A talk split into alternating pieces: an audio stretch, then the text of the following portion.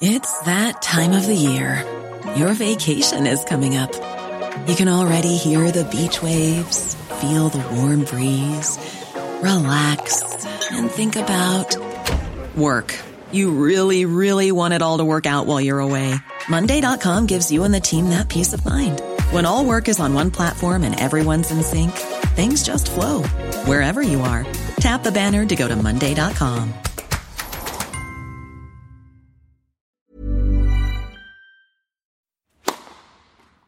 Please take your seats quickly, ladies and gentlemen. Thank you.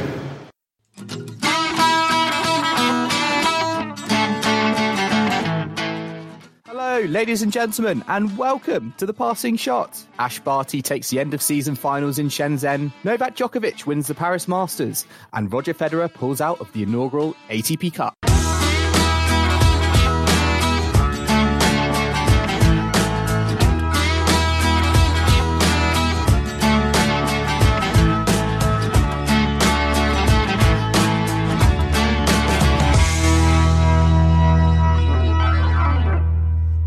What a week it has been with the WTA end of season finals taking place in Shenzhen and the final Masters event of the season concluding in Paris. We've got the Fed Cup and Next Gen finals just around the corner and the Davis Cup World Tour finals still to come. So it's truly that time of year when we are being treated to the cream of the crop in the tennis world.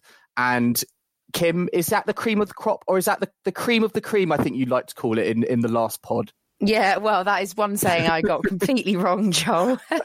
um, but it sounds a bit nicer, doesn't it? And yeah, I suppose, um, well, we've had the WTA finals this week, which technically is the, the cream of the cream in women's tennis. Although I think it wasn't quite as as good as I think a lot of us were actually predicting um, for reasons we'll get onto shortly. Um, I mean, if, if you basically made it through the competition without retiring, you were kind of on to something. that was the main story, perhaps. It was a little bit of the cream of the cream and then a little bit of the cream underneath as well, wasn't it? Because of. Uh... I don't know. Now there's just too much cream going on. But anyway, let's begin in Shenzhen, Joel. Um, Ash Barty, world number one. She, she claimed the title today beating Svitolina in the final straight sets. Um, so I don't know if she was really like. I mean, I know I said Svitolina it was my favourite um, when we recorded our preview pod last week. That was purely for the trousers and the fact that she was defending champion. And I was pleased to say that she wasn't, you know, she wasn't far off, you know, defending her title. But I think when it came down to it, Ash Barty just worked out a way to beat Svitolina because actually she'd never beaten her before in their last five uh, matches, which was perhaps somewhat surprising. Oh yeah, I think it was. I think it was surprising. I think yeah, going into the final, I think Svitolina was the only one who was you know who was undefeated, and you know expectation. I think Svitolina maybe had a little bit of more momentum going into that final, you know, particularly with the head-to-head record. But yeah, Barty, you know, I think she recognised that you know she needed to change her approach uh, to how she you know faces Svitolina on court, and she came she came through in kind of you know quite a routine scoreline six four six three, which is kind of you know, complete opposite to you know some of their contests kind of this season. You know, I think back to Indian Wells, and I think they Barty lost that in in Indian Wells in in like kind of a three hour three hour plus epic, but um yeah, Barty Barty came out four and three. Know, I think it was her debut appearance at the event, and I think only I think only six other players have have managed to do that. So uh, yeah, it caps off a really really great season for her. Yeah, and I mean, this time last year she was winning the WTA Elite Trophy, which is you know for the sort of nine ranked nine and below players. So yeah, great transition onto the to the top eight. You know, she had led the the race to Shenzhen coming into it, world number one she's had a pretty amazing year. You know, she won Miami, won the French Open. You know, has won the biggest uh, biggest paycheck in in tennis history, I suppose, with with this tournament. I think it's oh, how much did she got exactly? Four point four three million dollars or euros, dollars, I think, for this. I mean, that's that's insane. Um, and she's still got the Fed Cup to come, which we'll be getting onto a bit later. So you know, if she wins that as well, then that's probably you know, I don't think it'll be it'll be hard to beat a season like that, won't it? Going into next season. Um, but what interesting, what um, what kind of springs to mind as well that the title she's won this year, she's done on all surfaces, which just goes to show she really does have a you know an all court game that's very translatable to to all surfaces. And, you know, she's not just like a one trick pony. And, um, you know, for sustainability uh, purposes, that, you know, should see her doing well, you know, in years to come on tour. You know, the fact that she is the, the world number one, I think that all court game, it means that, you know, obviously she can be competitive, you know, throughout the whole of the season. And, you know, the fact that, as you said, she's won titles on, on hard, on grass, on clay and, and, and indoor. Um, yeah, it just means that she's just a, you know, a threat you know where you know wherever it is in the season and um you know she will be you know hard i you know there will she will be a hard a tough nut to crack in terms of uh, displacing her at the top of the uh, you know the WTA rankings. But um, yeah, so uh, yeah, Ash Barty, um, good good good result for her. And in in the doubles as well, we had uh, Babos and Mladenovic uh, beat Sue Shui. Sue Shea, Shay I think you'll find, and uh, and Strycova six one six three, and and they they defended their their titles. So um, yeah, some good tennis um, some good tennis being played in Shenzhen. But you know, I think one of the, I think you know what kind of almost threatened to kind of kind of dominate kind of the headlines. You know, as, yes, we did get some amazing tennis being played, but we also had a lot of retirements and, and withdrawals, didn't we? We did. So I think the first one was Naomi Osaka, who pulled out before her second round match. I think it was with a citing a shoulder injury, um, meaning Kiki Bertens came in, um, and then she actually subsequently, I think was it Ash Barty that she beat actually in that second round match. She came in and, and won, so you know pretty good good for an alternate. Um, and then we had Bianca Andreescu retiring from her second round match. Uh, she said her knee kind of cracked. She had her knee crack. Sounds a bit nasty just thinking about it. And then she went for an MRI and then subsequently pulled out um, before her her last round robin match. And then we had Kiki Bertens, who was the alternate, uh, retiring from her third round, well, her second match, but the third round robin match uh, with a viral illness, um, which I guess is similar to what she had before the French Open or no, at the French Open when, you know, she was playing really, really well and perhaps one of the favourites to win the whole thing. And she got struck down with this illness. And then last but not least, uh, to join in all the fun, uh, Belinda Bencic in the semi final against Svitolina at 4 1 in the third set retired. And then afterwards, she said, well, she just couldn't really move because she was cramping, which is a bit worrying, um, considering, you know, yeah, you know, it's a third set. Like, sh- you shouldn't really be cramping if you're a top eight tennis player in the world. Like your fitness should should be better than that. But I, I don't know what else was going on. I don't want to judge or comment, you know, but um, you know, cramping isn't really sort of something that you should be seeing, perhaps. Um, so yeah, I think one of the big um, big reasons that a lot of the players were were sort of talking about, perhaps as a reason, was the slowness of the courts meaning they just had to work so much harder and it was just much more grueling on the bodies, especially, you know, late in the season. It's been a very long, a long winded year. You know, they're looking forward to the off season and a slow court is not what you want at this time of the year. You're right. I think it was kind of like, yeah, this is, you know, the WTA, the, the WTA tour, very demanding tour. And at the end of the season, it sounds like, you know, maybe the organizers got the, the court a little bit wrong in terms of in terms of the speed. You know, I don't know whether that's you know to make sure that you know rallies. You know, rallies were extended, so you know, it was a better experience for you know fans or, or whatever. But um, you know, I think you know what we could probably see in in later editions, you know, given kind of player feedback from from this edition, is that you know maybe we'll get a little bit of a faster court because as I think I think yeah, Halep and um, Halep and yeah, Bencic were kind of pointing fingers at the court, being like, it was just really hard on you know being really hard on the body and you had to make you know that you had to do that much more you know to kind of win the win the points and it felt like like cheap points were almost kind of minimized i think it definitely helped the you know the like Svitolina, you know, she's not so much of a big hitter as the others. So I think, you know, the, the slowness of the courts probably helped her, um, you know, kind of she won all her round robin matches. You know, she was the only player to do so, and I think probably helped her and Barty um, in the sense that they don't hit quite as big as you know the Pliskovas of the world. So, um, yeah. Um, I think I don't know if they'll make any changes for next year because Shenzhen I think have it for like the next ten years. So I don't know if if they would actually take on that feedback or if they're just going to say, well, hey, lump it or leave it. We're paying you an awful lot of money to be here. Yeah. So you can play on a slow court. You know, what would you rather have? um, I don't know. I mean, we tend to see withdrawals a lot, you know, at this stage of the, the ATP calendar, you know, at the World Tour finals. But I, perhaps I just think it's funny that both alternates, you know, Kiki Bertens and Sofia Kenin actually had to be used. And I think at one point people were sort of thinking, hang on a minute, is what if there's no, like, will we need a third alternate? You know, perhaps they, yeah. perhaps for next year they should have three instead of two. I don't know. Um, but another point, Joel, that I wanted to to bring up, you mentioned Simona Halep. You know, she wasn't very happy with the court, but it was a bit of a I don't want to say scandal, but a lot of people on social media were were commenting about um, an incident that happened when Darren Cahill came on for some on court coaching in um, Halep's third round robin match against uh, was it Pliskova? I think it was against Pliskova. Um, and he kind of came on and said that um, I don't want to get the quote wrong. Yeah, he called. Well, he didn't.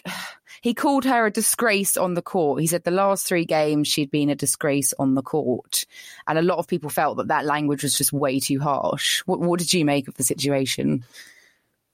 Yeah, I thought it was um, it was obviously a show of, of tough love, um, and you know, obviously Darren Cahill is a fantastic coach, and you know he's got a very good you know relationship with Simona Halep um, in terms of you know the performances he gets out of her, and uh, you know for me actually I, I kind of agree. I actually think you know that language was a bit almost a bit too pointed, and those sorts of conversations. I think you know if they do have to happen, I don't think they should be happening you know on a tennis court.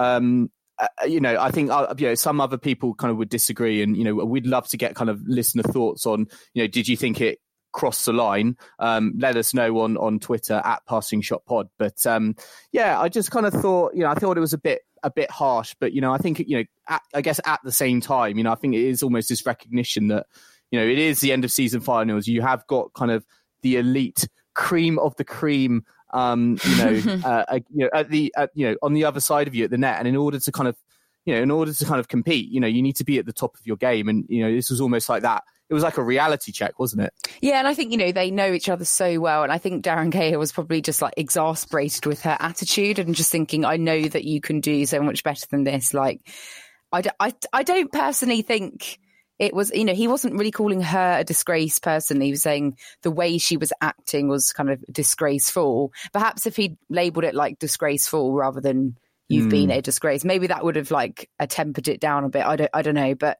I feel like we don't know, you know, exactly the depths of their relationship, etc. But I think Halep herself said that she deserved a dressing down. You know, after the match, she said that you know I don't think she felt there was anything anything particularly over the top. But I mean, the next few games, she actually barely won a point. So perhaps it was a bit too tough and it probably made her feel crap about herself. And perhaps a different approach was uh, warranted. And maybe Darren Cahill will, will learn from that. You know, coaches have to kind of take on board things and, you know, they're also learning and um, refining their, you know, skills and everything. So um, I guess it depends what sort of person you are. Like, I think if I was a player, I don't think, I think, yeah, I'd want perhaps a more positive, uh, motivational pep talk, perhaps, rather than a, a strict discipline. Uh, disciplined, one. A lot of it obviously depends on the sort the sort of tennis player that you that you are, and you know I think Simona Halep can you know she can take that criticism on board, but I think you know in other players that that might have just kind of you know, I, I don't think it, it, kind of would have, you know, helped the situation. But um, yeah, I think it does. I think though, what it kind of does show you is that you know, with on court coaching, it's just, I think it's just a great addition, you know, to the tour. And yes. you know, seeing these moments is kind of, you know, is fantastic. It gives you a level of insight that you know we previously didn't have. And you know, I'd love to see this sort of thing happen on the men's tour. You know, like I don't know, Mikhail Yuzhny calling like Shapovalov a disgrace or something, you know, something yeah, like that. Because, no, I um, agree. Um... I think, I mean, there's a lot of people who disagree with on-court coaching, and I think ultimately I don't really agree with the concept. Like, I do feel like the players should have to figure it out for themselves, but at the same time, it's so interesting to get this like insight and almost be like a fly mm. on the wall. And I do think the game needs to open up, and especially if you know you're a tennis player yourself, or maybe you want to be a coach, or you're kind of just like really interested in psychology or something. You know, it's really like interesting to get that, you know, aspect of it. So, um, yeah, I think this incident, or if you want to call it that, is kind of testament to to kind of the the toolkit that it can generate. Um, but yeah, that that was that was that was the WTA finals. They were the kind of main talking points, I suppose. It was a bit disappointing that perhaps we didn't get Osaka and Andreescu like going head to head again as as we'd kind of previewed that that could happen. end yeah. of the year. Yeah that would have been a really cool like way to finish the season. Um but joel like wta season uh, we've still got the fed cup of course but it's pretty much done and dusted now for 2019 what's been your kind of very quick like key highlight of the WTA season for you? I think I still think for me it's Bianca. I still think for me it's Bianca Andreescu who's been an absolute revelation, absolute breath of fresh air on the tour. Who has just got this attitude that is just so like in your face, and she doesn't really care who you know who her opponent is, or you know regardless of whatever ranking they have across the net. And I think you know she's just added another level of you know competitive play to to the tour. So for me, you know, one of the kind of key key kind of themes has been yeah Andreescu and her kind of you know her you know her breakout yeah, her breakout season and you know to be a, a Grand Slam champion, it's just absolutely, you know, fan, it's just absolutely fantastic. And, um, you know, I think that's, I still think there's going to be questions around her, you know, her body. Mm, and I think mm, it's kind of like, yeah. it's very clear that we can see, you know, she's got the talent, but, you know, maybe at the moment her body isn't able to keep up because it's still developing because obviously she's still very young. Um, but that you know that remains to be seen. But certainly for me, Andreescu uh, is a big was one of the kind of the big highlights uh, for the season. What what about you? Um, yeah, I mean Andreescu as well. And it's a shame that in the you know end of season finals we weren't able to kind of see her. You know, really. I mean, she had a match point to beat Simona Halep in her first round robin, but Halep came back, so that that was a great match. But um, then she pulled out, obviously. Um, but um, I think for me, probably just from a British perspective, Jo Konta in the slams. I think after a bit pretty terrible 2018, it was so refreshing to have Jo like doing so well. And I think when she made mm. it to the semis of the French, that was so unexpected. And um, you know, it was so frustrating because I felt like she really should have been in that no. final. Um, that. I know, I know. but oh, you know, and I'm then nightmares about it. Well, yeah, but yeah. then to, to not be, you know, too disheartened by that, you know, that sort of disappointment to do so well at Wimbledon and the US Open, that consistency and you know bringing it together for the the big tournaments that really impressed me um, and i do think that I think for me, performance in a match over the season, Halep's demolition of Serena at Wimbledon in the final was probably my performance of the season. Mm. Um, that match of the season, just the way she played was just amazing. I, I, I mean, I, that was one of my favourite moments as well. I mean, do you think? Did you think that you know we'd get to the end of the WTA season and, and we would still be kind of waiting on Serena Williams to you know win her you know, first slam since becoming a mum. Like, yeah, I, you know, I didn't think that no. was on the cards. You know, given she's been in, I mean, she's been in. Obviously, she's been in Grand Slam finals. You know, this season. You know, you th- you thought you thought it was going to happen at the U.S. Open. Um, you know, against Andreescu in the final. But well, just... I don't know if people did think it was going to happen against Andreescu, but I, I, I felt it was, it felt like it was written in the stars. Yeah. I, you know, after kind of that controversy, kind of last, you know, with Osaka last season. I don't know. I just thought it was written in the stars, but but obviously not. And you know, the Serena, the Serena wait goes on. You know, w- will it go on forever? I don't. I don't know. It's it's yeah. Ten know, the years longer time, it goes on, the longer we'll still be I discussing think. it. ten years time, episode number I don't know four hundred. be like, will Serena Williams break Margaret Court's record? um, I hope she does, and I hope she wins a slam next year. But I, I do feel like in the final she's going to need stroke of luck or someone in the final as her opponent who, you know, is a first time finalist, but a first time finalist who is very subject to a massive outbreak of nerves. So, um, you know, we'll just have to wait and see on that one. But um, let's um, put the WTA to bed for a moment and have a quick ad break. And now, Joel, I believe you've got a little uh, mysterious player challenge for me up your sleeve. Um, so yes, yes, I'll hand over yes, to you for that one. Yes, mysterious player. I have been looking through the rankings for a player, hopefully, that will leave you flummoxed and have no idea who I am talking about. But uh, yeah, I've got a set of clues for you. So I will begin with clue number one. Are you ready? Oh, yes. Bring it on. okay. I was born on the 21st of August, 1985. Ooh, okay. 1985. So they're 24. No, 34. oh, God. So, I'm clearly still living in the noughties. That's so bad. Oh, jeez. Okay, so they're 34. yeah, Okay. 34. Yeah. I have a career high ranking of world number nine, which I achieved in May 2011. Okay. May 2011. 34. I feel like saying Fernando Verdasco, but I think he's a bit Ooh, older. A very good shout. Okay. Very good shout, but not the right answer. Okay, cool.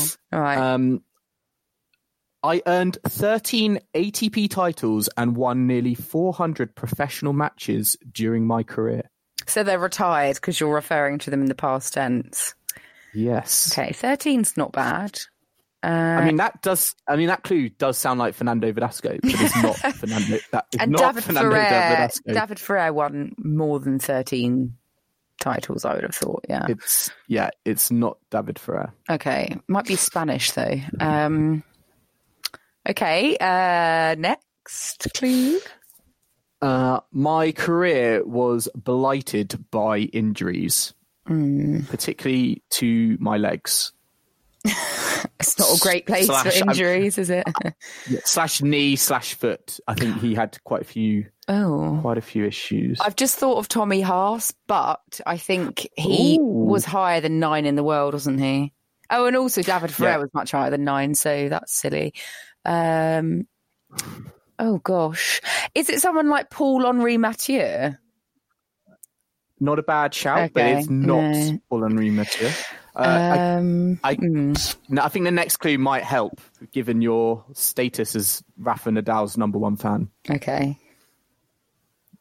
I ended Nadal's 41 match winning streak Oh. in 2014 Oh. at the Barcelona Open when he was ranked number one in the world. Oh, I thought I thought you were going to say um, Robin Soderling at Roland Garros. Then um, 2014 Barcelona. Oh, I know Kei Nishikori's beating him at Barcelona, but he's not 34, is he? Um, It's not Kei Nishikori. um, I've got three. I've got three more I clues don't as know. well. Okay, uh, next, please. I reached the quarterfinals of the French Open three times and lost to Rafa Nadal th- each each time in those quarterfinals, who ended up being obviously the eventual champion. Hmm. Oh, Tommy Robredo.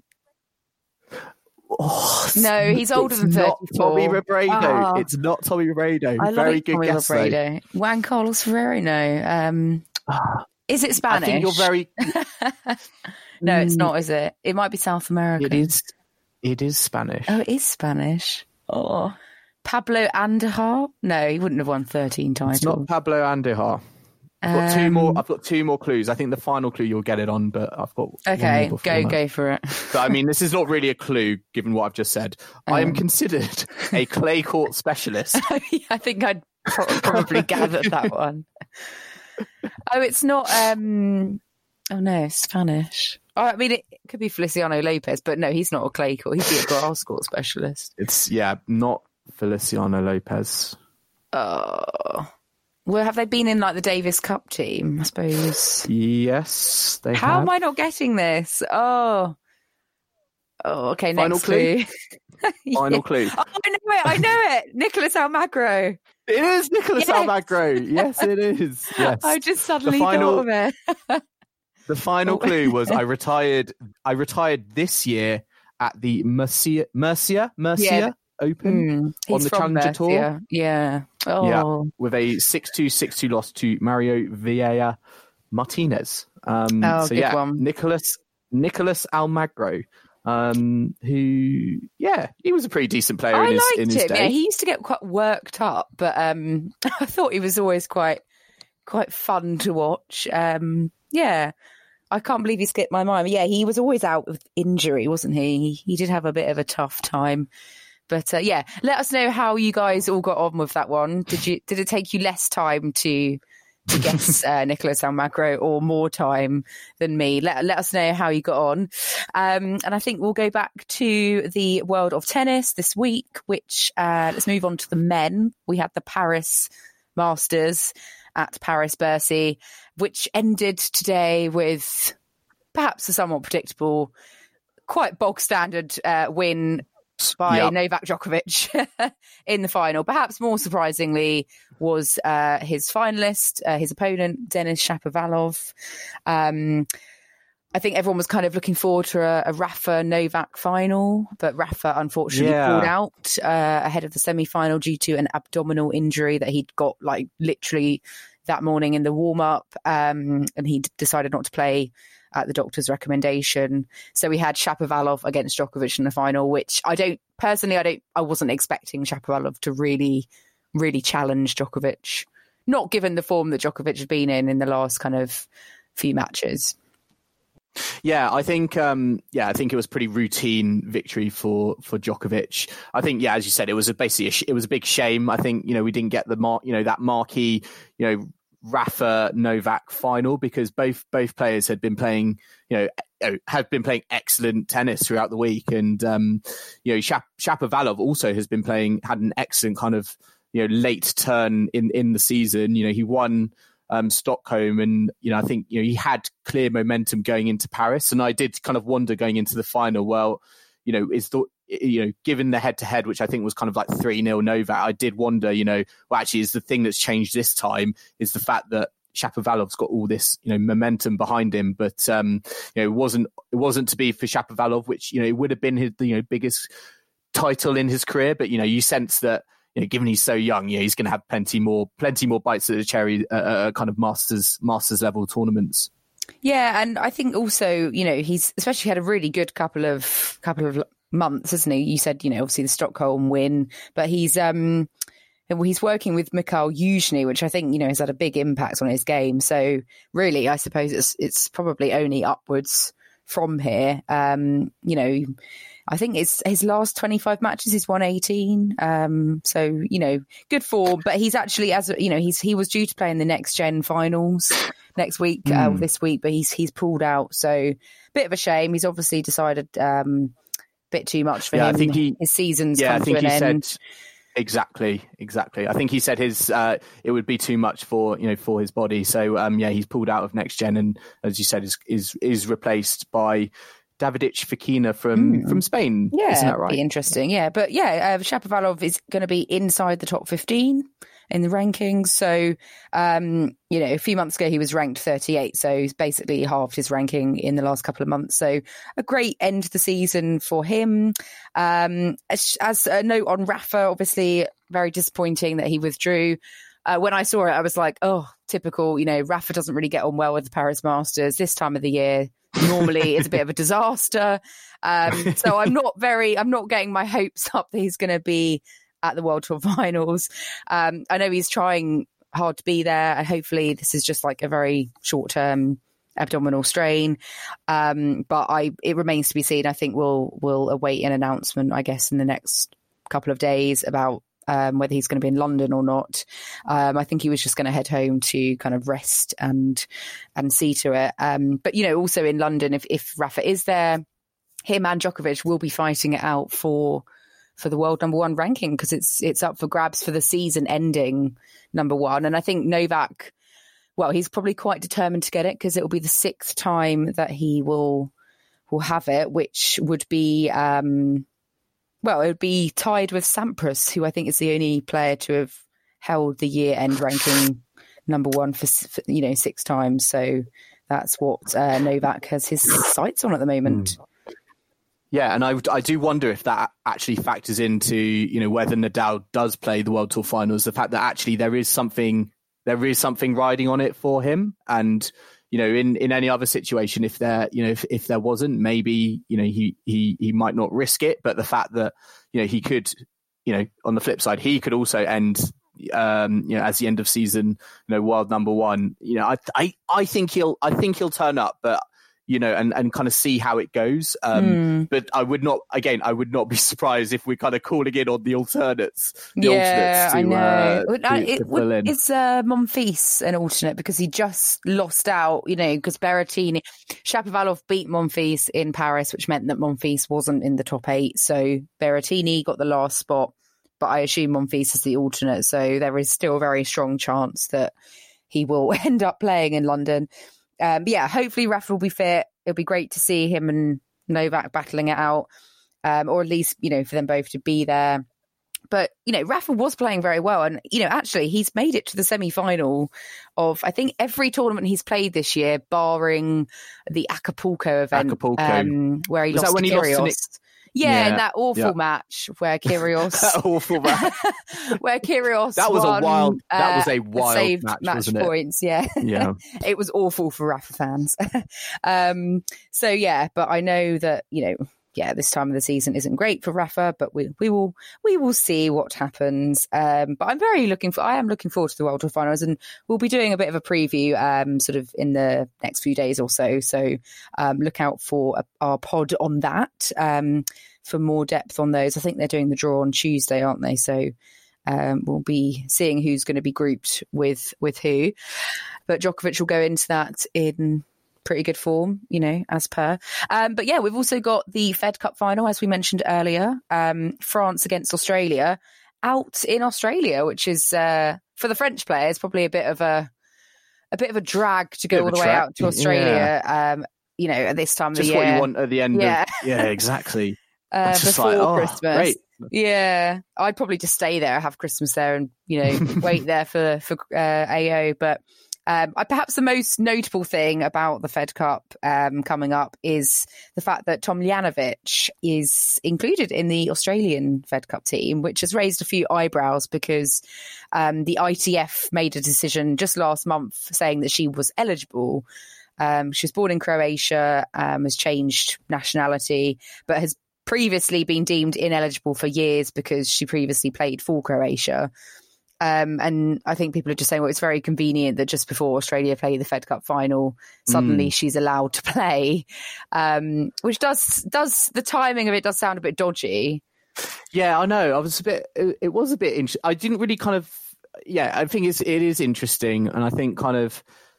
You know, whether let's you know let's see if it has an impact. You know, both teams have been announced. I think the you know the French team have got Mladenovic, Garcia, Cornet, um, and yeah, it looks like you know Tomljanovic. You know, which she would be the second singles player. Um, Mm. potentially that could be Stosur, but um, you'd think obviously Barty as well. Tomljanovic Um, is higher ranked, isn't she? She's 51 in the world singles. So, Yeah, but I think I think the question is on that kind of eligibility stuff is you know particularly for British fans. You know, we're, we're talking about kind of you know Aljaz Bedene. Uh, you know, a few years ago, around like, can he play? Uh, you know, Davis Cup for for GB, and you know the the you know no matter how many appeals it felt like the LTA you know put to the the ITF, they had a very hard stance on it and, and said no, and um, it feels kind of like it. I mean, for me, I feel like this is a sort of similar situation to kind of you know Bedene for G- GB, but you know the the outcome is is completely is completely different.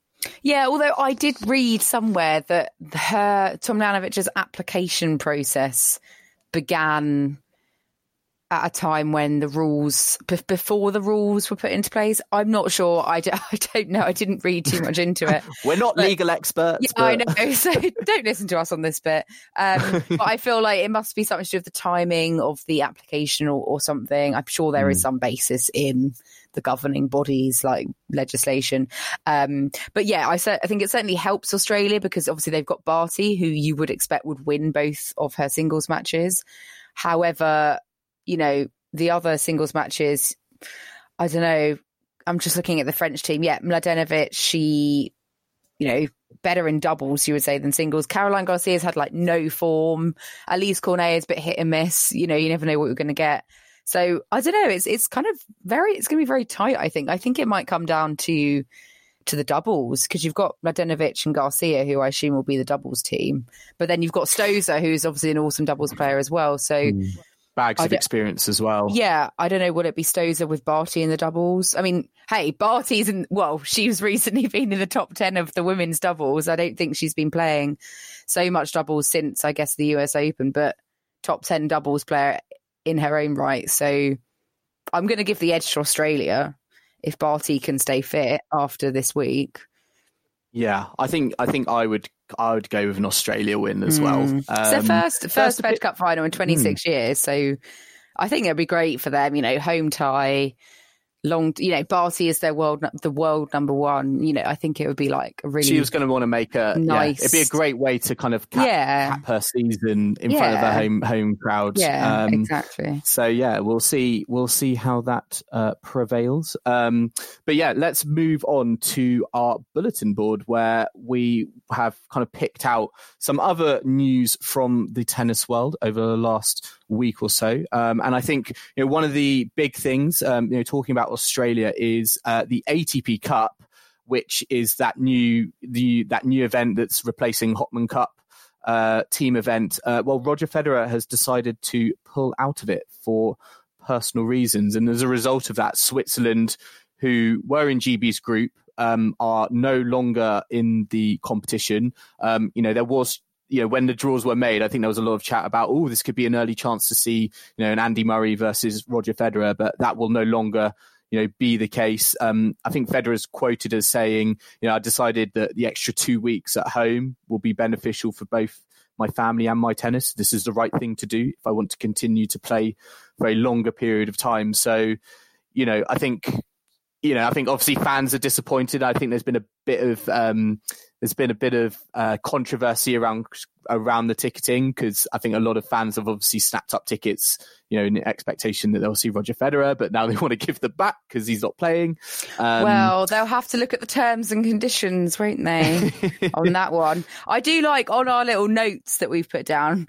I like how you've put. Therefore, Switzerland have been binned out of GB's group. What a lovely phrase yeah, um, yeah so, I feel sorry uh... for the other Swiss player. Um, that was going to play. Um, yeah, I mean, it's interesting though because I think Federer has quite a, a, lot of exhibitions lined up over the off season. Mm. So I'm just kind of thinking, where where is your you know your heart and your intention? Um, you know, you're playing. I think there's possibly a Chinese exhibition he's involved in at the start of the season. But I guess that's just, you know, a couple of hours, whereas the ATP Cup is, you know, several days. So fair play. I mean, he's got to do what's right for him. I, um, yeah, I do want, I do wonder, I think also, I think one of the things to think about is kind of, the ATP Cup coming in um, and like replacing the Hopman Cup. You know, you could have argued, you know, Hopman Cup didn't have any, you know, ranking points, you know, available. It was a bit more of a friendly, like less intense. Like, yes, it was competitive, but kind of more of a you know friendly you know atmosphere. Whereas you know the ATP Cup, it sounds like you know this is going to be comp- you know very. Um, this is going to be very competitive, and perhaps it might have just been a bit too early in the season for it to be, you know, that that sort of that's that sort of tennis. Um, yeah, it doesn't so, ease uh, you into the AO quite as well as exactly. Hopman Cup did. Yeah, I, am going to mm. miss the Hopman Cup. I love it, but um, rest in peace. Um, next, um, another other news in the tennis world: Kiki Bertens a split with Raemon Sluiter, um, who's been her coach for the last well, four years, I think. Um, they've been together a while, and in that time, she's really, you know, had her best few years of her career. You know, she's risen to number four in the world. She's won premier tournaments. Um, you know, so perhaps a bit of a surprise because she, you know, she's had her best season yet, but obviously, um, something was going on behind the scenes. You know, it's their decision. She's going to carry on working with uh, Elise Tamaëla, um, and also her. Well, this is nice. Her future husband and sparring partner Remco de.